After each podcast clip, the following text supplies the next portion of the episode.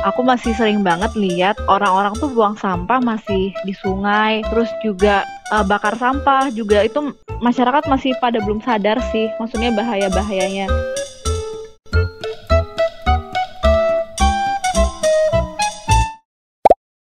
Halo Flow, selamat malam. Halo, kenapa? Gak apa-apa kan emang kita biasa, kan emang kita biasanya nelpon. Oh, gitu. Eh, kamu hari ini seperti biasa ngapain aja? Aku hari ini belanja di swalayan. Terus aku agak bingung ya, kan aku tuh lagi belajar untuk menjadi manusia yang uh, sedikit berbaik hati kepada bumi, walaupun aku belum maksimal gitulah. Aku kan belanja pakai apa selalu bawa tas belanja sendiri gitu loh. Terus berusaha belanja yang uh, besar-besar, misalkan sampo kayak yang botol besar, terus sabun uh, yang kemasannya besar, maksudnya biar tidak terlalu banyak sampah kecil-kecil gitu loh. Tapi aku heran sih, ada misalkan orang bawa kayak tadi nih aku antri gitu kan, terus depanku tuh mbak-mbak beli uh, pasta gigi satu, terus minta di plastik. Uh, dia tuh ini satu beli satu, terus habis itu tuh minta diplastikin kayak gitu. Tapi aku terus, tuh kadang Suka lupa tahu bawa tas belanjaan. Sebenarnya aku juga lupa sih, tapi kalau misalkan lupa biasanya terus nggak jadi belanja. Kayak aku pending dulu gitu. Nah, masalahnya aku tuh lupa bawa tas belanja itu pas banget belanjanya tuh belanja kebutuhan bulanan gitu loh yang benar-benar udah habis-bis. Jadi kayak mau nggak mau tetap belanja. Tapi ujungnya aku pakai kardus. Sebenarnya ngefek nggak sih oh. mengubah plastik jadi menggunakan kardus? Aku tuh aku gak masih bingung sih. Terus di uh, kayak Indomaret, Alfamart gitu-gitu kan pakai plastik yang katanya cepet robek itu kan. Iya iya. Nah, yang tuh aku juga mikir itu sebenarnya ngaruh nggak sih emang benar-benar cepet rapuh apa enggak dan emang beneran dalam tanda kutip ramah lingkungan apa enggak aku juga sebenarnya nggak terlalu paham. Tapi apakah cuma hal-hal itu aja yang bisa kita lakuin untuk baik sama si bumi juga sebenarnya aku nggak terlalu belum terlalu paham sih sebenarnya kayak hal apa yang bisa kita lakuin di luar mengganti plastik terus apa namanya nggak menyisakan makanan kayak gitu. Tapi ya enaknya tuh kita ngobrol tahu sama pihak tiga supaya menjernihkan pikiran kita gitu loh daripada kita debat kusir. Kemarin itu aku tuh habis chattingan sama temanku yang satu dosen pembimbing. Jadi aku tuh karena udah lama nggak ketemuan sama si temanku ini terus aku chattingan tapi juga kayaknya temenmu dia sekarang uh, fokus ke hal gitu-gitu dan lagi belajar untuk menjadi manusia yang lebih ramah dengan lingkungan. Mungkin Rip. bisa kenalan hmm. sih kali ya Mbak Silakan. Halo Yum. Halo. Eh, assalamualaikum. assalamualaikum. Gimana Hai, Ibu kabarnya? Alhamdulillah. Alhamdulillah. Alhamdulillah. Anak sehat? sehat makin ini lahap sekarang. Oh gitu. Gimana Bali? Kan makin sepi nih karena apa namanya? Pariwisata banyak yang ditutup kan ya? Iya hampir semua hampir semua sih. Tapi di Bali kondisinya masih tetap ramai gitu atau aktivitas orang-orangnya berkurang? Uh, kalau aktivitasnya berkurang itu di awal-awal bulan pertama gitu Sar. Cuman kayaknya di bulan kedua udah mulai normal karena karena perekonomian lumpuh kan. Kita orang Bali hanya bergantung ke pariwisata terus pariwisatanya hilang kita terpukul lagi. Mm-hmm. ya jadi ya mau nggak mau bulan kedua udah mulai ram- rame sih. Cuman ya cukup disiplin sih. Tapi yang wisata masih orang-orang daerah lokal atau ada dari daerah luar hmm, karena beberapa masih ada turis yang belum pulang ke negaranya jadi kayak dia emang oh. milih stay lama di sini. Jadi emang nggak nggak niat pulang. Terus juga beberapa turis kan emang dia udah punya rumah di sini gitu loh. Jadi ya paling sekitaran mereka aja.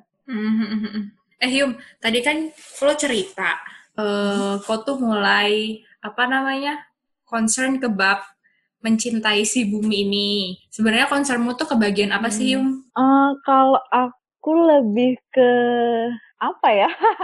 uh, aku benar-benar masih belajar sih untuk lebih menghargai uh, pemberian semesta. Salah satunya hmm. Yum.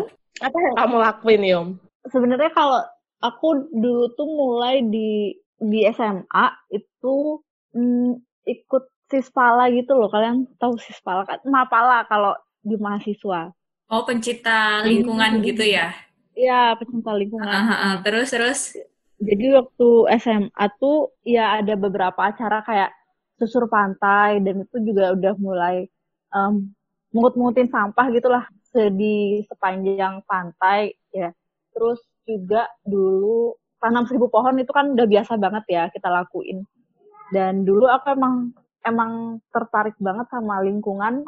Nah terus uh, kalau mulai akhir-akhir ini sih lebih concern ke plastik sampah-sampah yang sulit terurai tapi juga bukan ya bukan cuman sampah yang terurai tapi kayak zero waste gitu loh. Oh, uh, masih iya, belajar iya, juga iya. Uh, tentang zero waste. Uh, karena kan pada dasarnya sampah itu nggak cuma plastik ya kalau kita bicara soal uh, sampah kan sampah bukan cuma plastik. Terus aku mau tanya ini Yung, kan Bali itu pariwisatanya tinggi, terus uh, otomatis kan jumlah sampahnya juga kan pasti banyak. Nah kan aku juga sempat melihat beberapa fakta kalau beberapa pantai di Bali itu mulai tercemar gitu kan sama sampah-sampah. Sebenarnya tuh pengelolaannya di Bali sendiri tuh seperti apa sih yuk? Jadi kalau menurutku sih pengelolaan sampah di Bali itu mm, masih kurang ya, soalnya aku masih sering banget lihat uh, orang-orang tuh buang sampah masih di kali, di sungai, terus juga kita masih bergantung banget sama yang namanya TPA. Terus apa uh, bakar sampah juga itu masyarakat masih pada belum sadar sih, maksudnya bahaya-bahayanya uh, hal-hal yang kayak gitu kita lakuin. Uh, padahal kalau misalkan kata uh, panutanku si Robi Navikula, jadi si Bli Robi Navikula ini dia kan uh, aktivis, penyanyi dan petani gitu. Dan aku suka banget sih sama konsep pemikirannya dia bahwa sebenarnya uh, sampah dari rumah tangga tuh bisa lo nggak keluar dari rumah kita. Nah, aku mau tanya nih, Yum. Karena menurutku pribadi, uh, sebenarnya kita memang harus uh, jadi manusia yang lebih ramah lingkungan karena melihat kondisi dan iklim kita yang semakin berantakan. Cuma untuk menjadi manusia yang bisa ramah lingkungan tuh sulit banget kalau menurut aku ya. Karena mm -mm. Uh, per hari itu kita bisa uh, ngehasilin sampah yang sebenarnya nggak kita sadarin tuh banyak banget gitu loh. Dan biasanya juga uh, ngelolanya juga masih bingung gitu. Kayak aku sejujurnya sampah itu masih digabungin terus nanti akhirnya masuk TPA kayak gitu.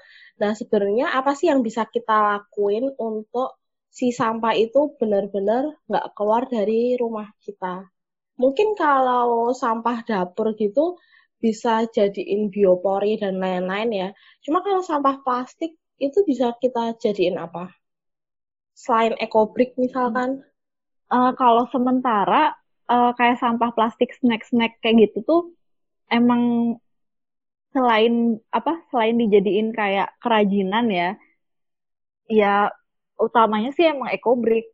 Um, misalkan nih terpaksanya harus keluar dari rumah itu apa yang harus kita lakuin supaya keluarnya itu juga nggak terlalu menyebalkan gitu. Misalkan keluarnya nggak terlalu merugikan untuk si bumi gitu. Itu misalkan caranya gimana? Uh, kalau yang paling utama tuh saya bisa meminimalisir keluarnya si sampah itu ya kita mulai dari perencanaan gitu flow. Jadi kayak uh, kamu waktu belanja tuh uh, harus ngetrack nih cara uh, cara mengemasnya itu untuk bawa pulang tuh gimana supaya minim plastik. Jadi dari kita belanja pun kita udah mikir bahwa gimana caranya itu tuh nggak jadi sampah.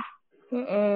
Misalkan kayak oh, kalau nggak mau kan harus beli sabun, harus beli sampo, dan itu kemasannya kan plastik kan. Nah itu pasti jadi sampah gitu. Nah itu tuh gimana? Uh, Sebenarnya kalau yang kalau yang disayangkan itu kan plastik sekali pakai ya. Jadi kayak saset uh, segala segala segala plastik yang nggak bisa kita gunakan lagi gitu. Kalau misalkan kayak sampo sampo yang kamu beli itu botol, ya itu masih pasti bisa ditolerir sih karena nanti pun ketika kamu jual itu pasti ada nilai ekonomisnya tapi ketika itu saset kita udah kehilangan nilai ekonomisnya. Jadi jadi ketika sampo botolnya ini keluar, keluar dari rumahmu, dia punya nilai ekonomis untuk orang lain dan untuk kita juga. Tapi kalau nilai uh, kalau saset dia nggak ada nilai ekonomis untuk siapa pun kayak gitu. Hmm, oke okay, oke. Okay. Lalu apalagi selain kita meminimalisir sampah yang keluar dari rumah kita dengan dari belanja itu udah dipikirin tuh sampah yang kita hasilin.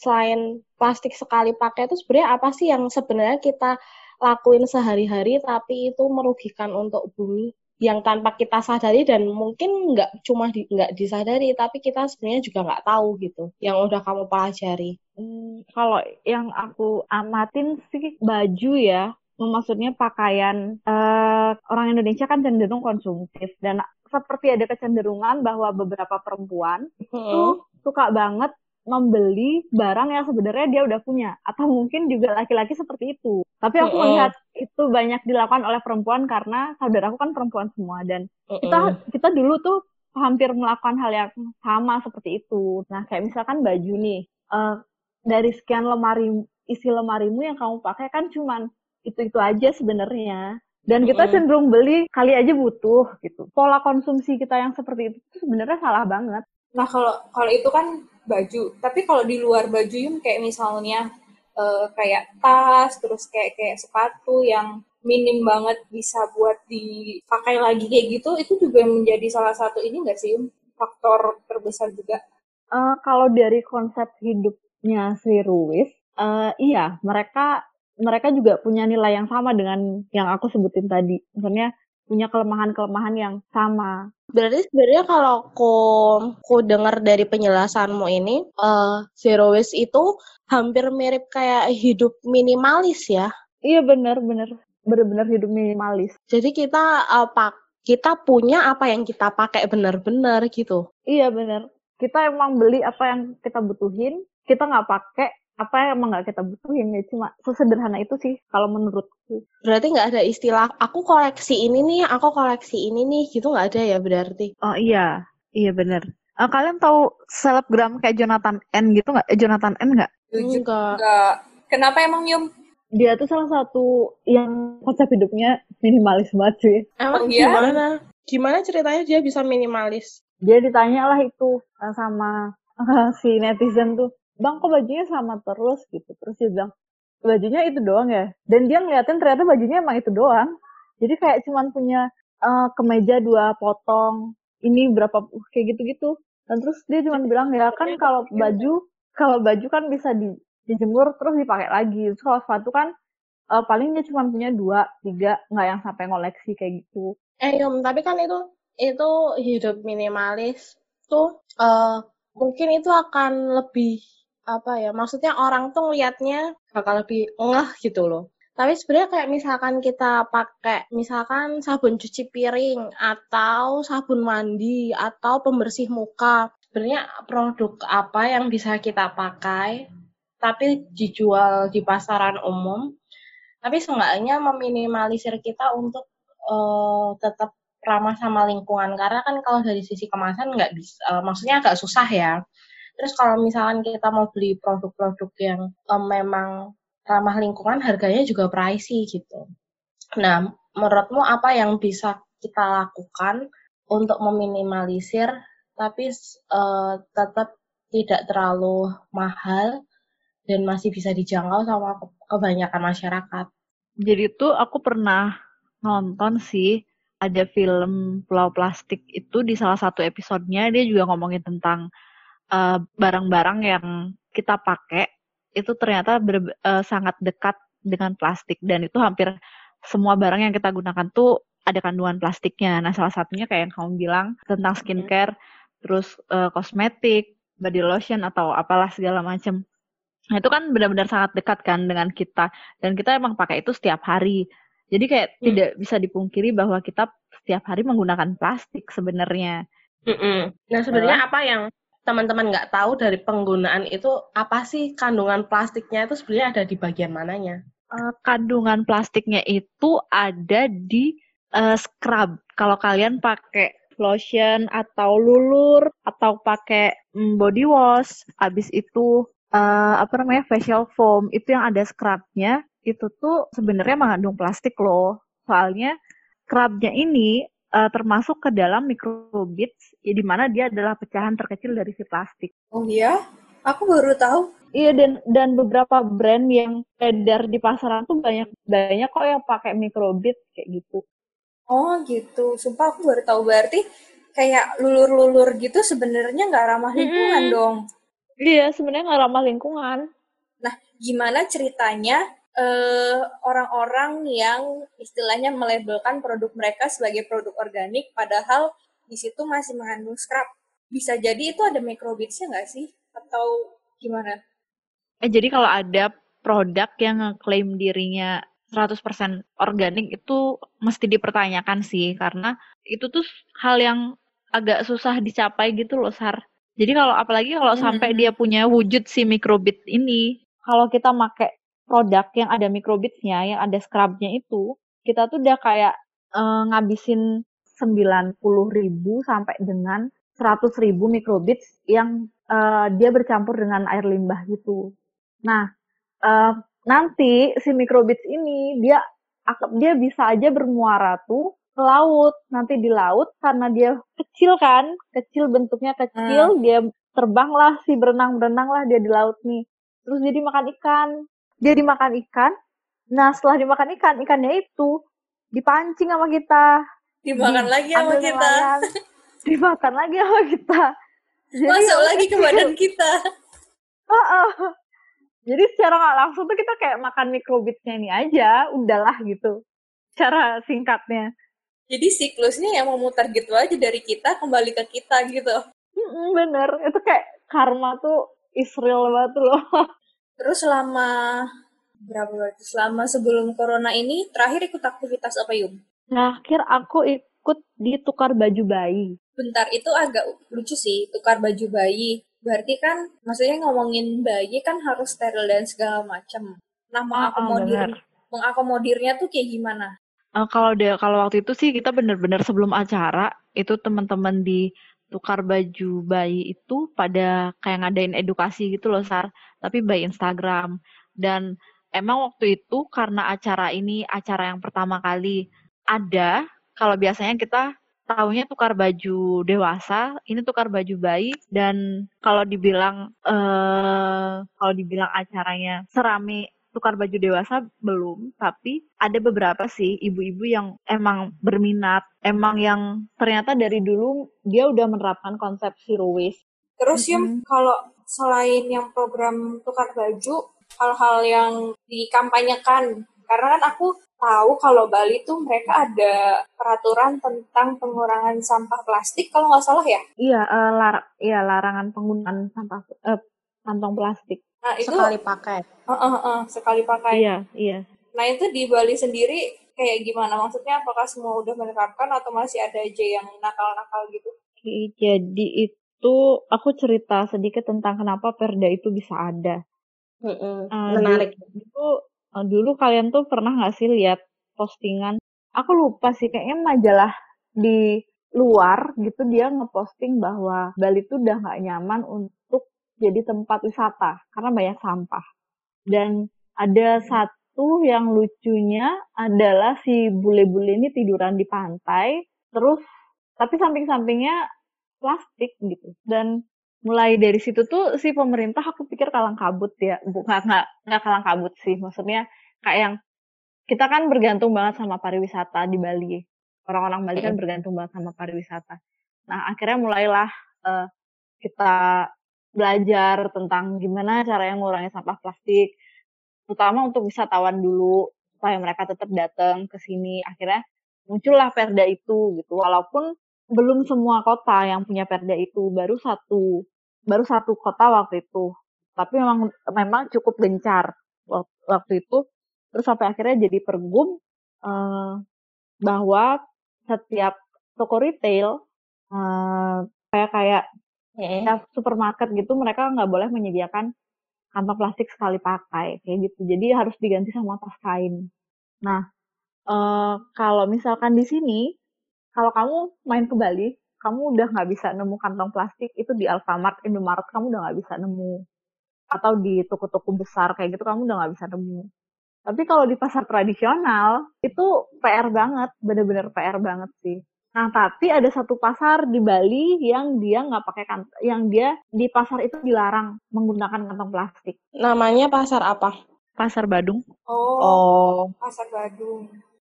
Eh terus kan kalau itu kan pasar. Kalau dari rumahmu sendiri, orang-orang rumah juga udah mulai memulai zero waste dan apa namanya hidup minimalis juga.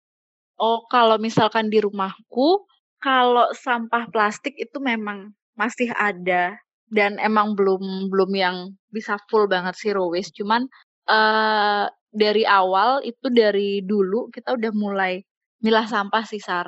Milah sampah dan dan itu bener-bener eh, keluargaku emang agak ketat banget kalau soal milih sampah.